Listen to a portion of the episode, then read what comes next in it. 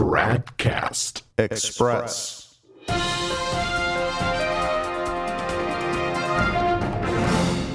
Tradcast Express. It's Tuesday, November 19th, 2019. If you want to read a really low quality hit piece on Sedevacantism that recycles misleading cliches, there's a new one out now. On November 14th, the so called Catholic Herald published a post by Matthew Schmitz entitled, Can the Pope Do No Wrong? And of course, with that kind of a title, you already know where this is going.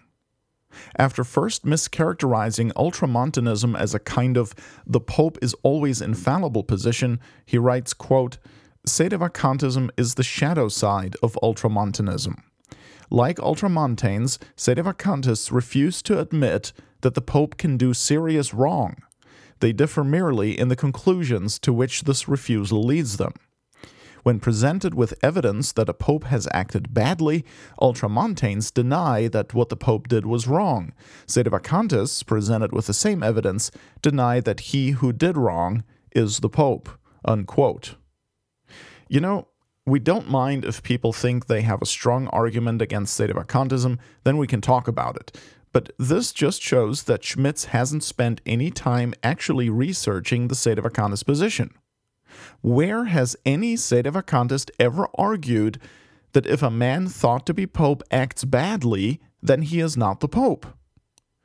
Schmitz totally fails to make some fundamental and most necessary distinctions. The phrase acting badly is totally vague. It could mean being morally bad, being a public sinner, for example, or it could mean teaching error or heresy, or it could mean making bad decisions for the church, for instance. Which of these is Schmitz talking about? He doesn't say, of course. He continues, quote, As history and scripture both show, popes can and do make grave errors, though never ones that controvert the Church's own claims about papal infallibility. One need only consider the career of the first pope, St. Peter. Christ himself rebuked Peter, Get behind me, Satan, and still Peter went on to deny him. On a later occasion, Paul, who was subordinate to Peter, nonetheless opposed him to his face because he was clearly in the wrong. St. Thomas explained the fittingness of Paul's action, saying that Paul opposed Peter in the exercise of authority, not in his authority of ruling. Unquote. Are you done yawning yet? Goodness gracious. The oldest arguments in the book. Let's respond to them very briefly one more time. First, St. Peter was not Pope yet when he denied Christ, as Vatican I teaches and as St. Robert Bellarmine taught. Simon Peter didn't become Pope until after the resurrection when our Lord said to him, Feed my sheep, feed my lambs.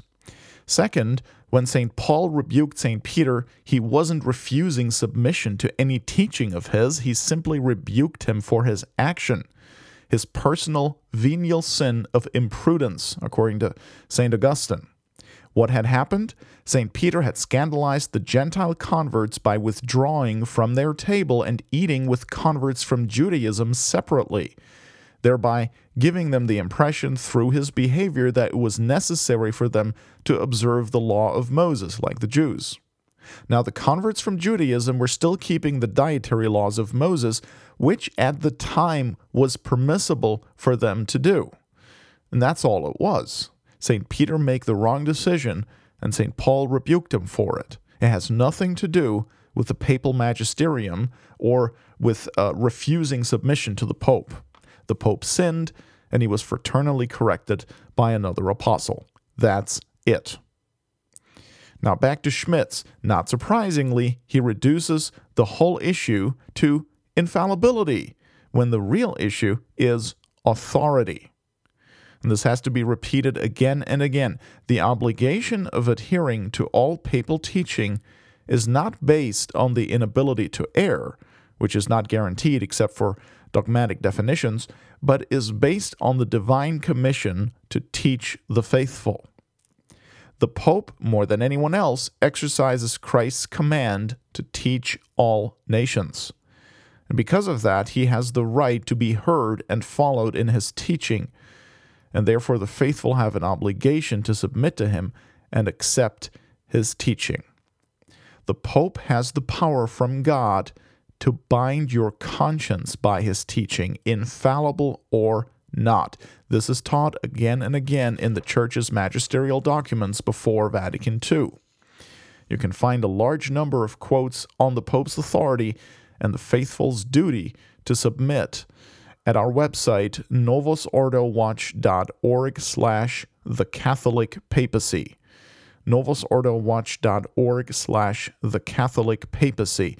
And that's hyphenated. That's the hyphen Catholic hyphen papacy. So if the Pope teaches something that isn't infallible and actually happens to be wrong, let's just say, even just theoretically, does that mean we'd have to submit to it? The short answer is yes. But don't you worry, such an error, even though conceivable, is not only highly unlikely, it is also guaranteed not to be any kind of error that could be a danger to your soul. And we know that because otherwise God could not demand submission to all papal teaching as a matter of eternal salvation. It would be a contradiction. So, no, the Pope could never teach heresy, even in his non infallible magisterium, or any kind of error that would drive people to spiritual ruin. And secondly, any possible error in a non infallible papal document would not be the kind of error that people like you and I would even be able to notice. Because if it were, the Pope and his theologians would have noticed it long before it ever got published. So, Although the Pope's non infallible magisterium is not guaranteed to be always free from error, it is always guaranteed to be safe to follow. That, in a nutshell, is the Catholic teaching on the faithful's obligation to accept papal teaching, even when it is not infallible. And that's what you find in the Church's dogmatic theology books after Vatican I and before Vatican II. So that's how things work in the Catholic Church. But after six decades of the Vatican II sect, even well meaning people who consider themselves traditionalists have been so poisoned by the errors of the Novus Ordo religion and the recognizing resistors like the Society of St. Pius X that they have no more faith in the papacy. They no longer really believe that the papacy is a divine institution that has all these protections from God. And how could they believe that considering what apostates they accept as true popes? See, it really does make a difference whom you accept as a true pope and whom you don't. One final quote from Schmitz quote, Perhaps our current controversies are a kind of jittery withdrawal from the Church's ultramontane highs. Since the latter part of the 19th century, the Church has been blessed with an unusually holy and brilliant series of popes. In this period, the Church may have come to expect too much of the successors of St. Peter. Expectations are now so high that not even Peter could meet them. Unquote. Oh, really? Yeah, or maybe Schmitz is simply clueless. You know, God Almighty has known very well from all eternity about the frailty of fallen man and he fortified the papacy against that, so that regardless of man's weakness, the Pope would still be the rock against which the gates of hell cannot prevail. On February 20th, 1949, Pope Pius XII said in an address to the people of Rome, quote, The Pope has the divine promises. Even in his human weaknesses, he is invincible and unshakable. He is the messenger of truth and justice, the principle of the unity of the church. His voice denounces errors, idolatries, superstitions. He condemns iniquities. He makes charity and virtue loved. Unquote. And the name of that address by Pope Pius XII is Ancora una volta. See, the Catholic Church truly is the ark of salvation. That's not just some phrase, some slogan. It is a reality. You can safely throw yourself into the arms of Holy Mother Church and be nourished by her teaching without any fear of being led astray. But of course, you cannot do that with the Vatican II Church, can you? And so, because people don't want to reject the Novus Ordo papal claimants as charlatans, they would rather tinker with the Catholic doctrines and dogmas on the papacy. What absurdity! What dangerous folly to sacrifice Catholicism so you can have Bergoglio. You know, a lot of bad ideas and flawed reasoning could be prevented if people who blog about Catholic theology actually thought about what they're saying before they publish it to the whole world. Case in point, the blog Catholic Monitor, with a post of November 15th entitled American Spectator editor Neumayr and scholar T. Marshall call for Catholic cardinals to judge if Francis is manifest heretic who has self vacated the papacy.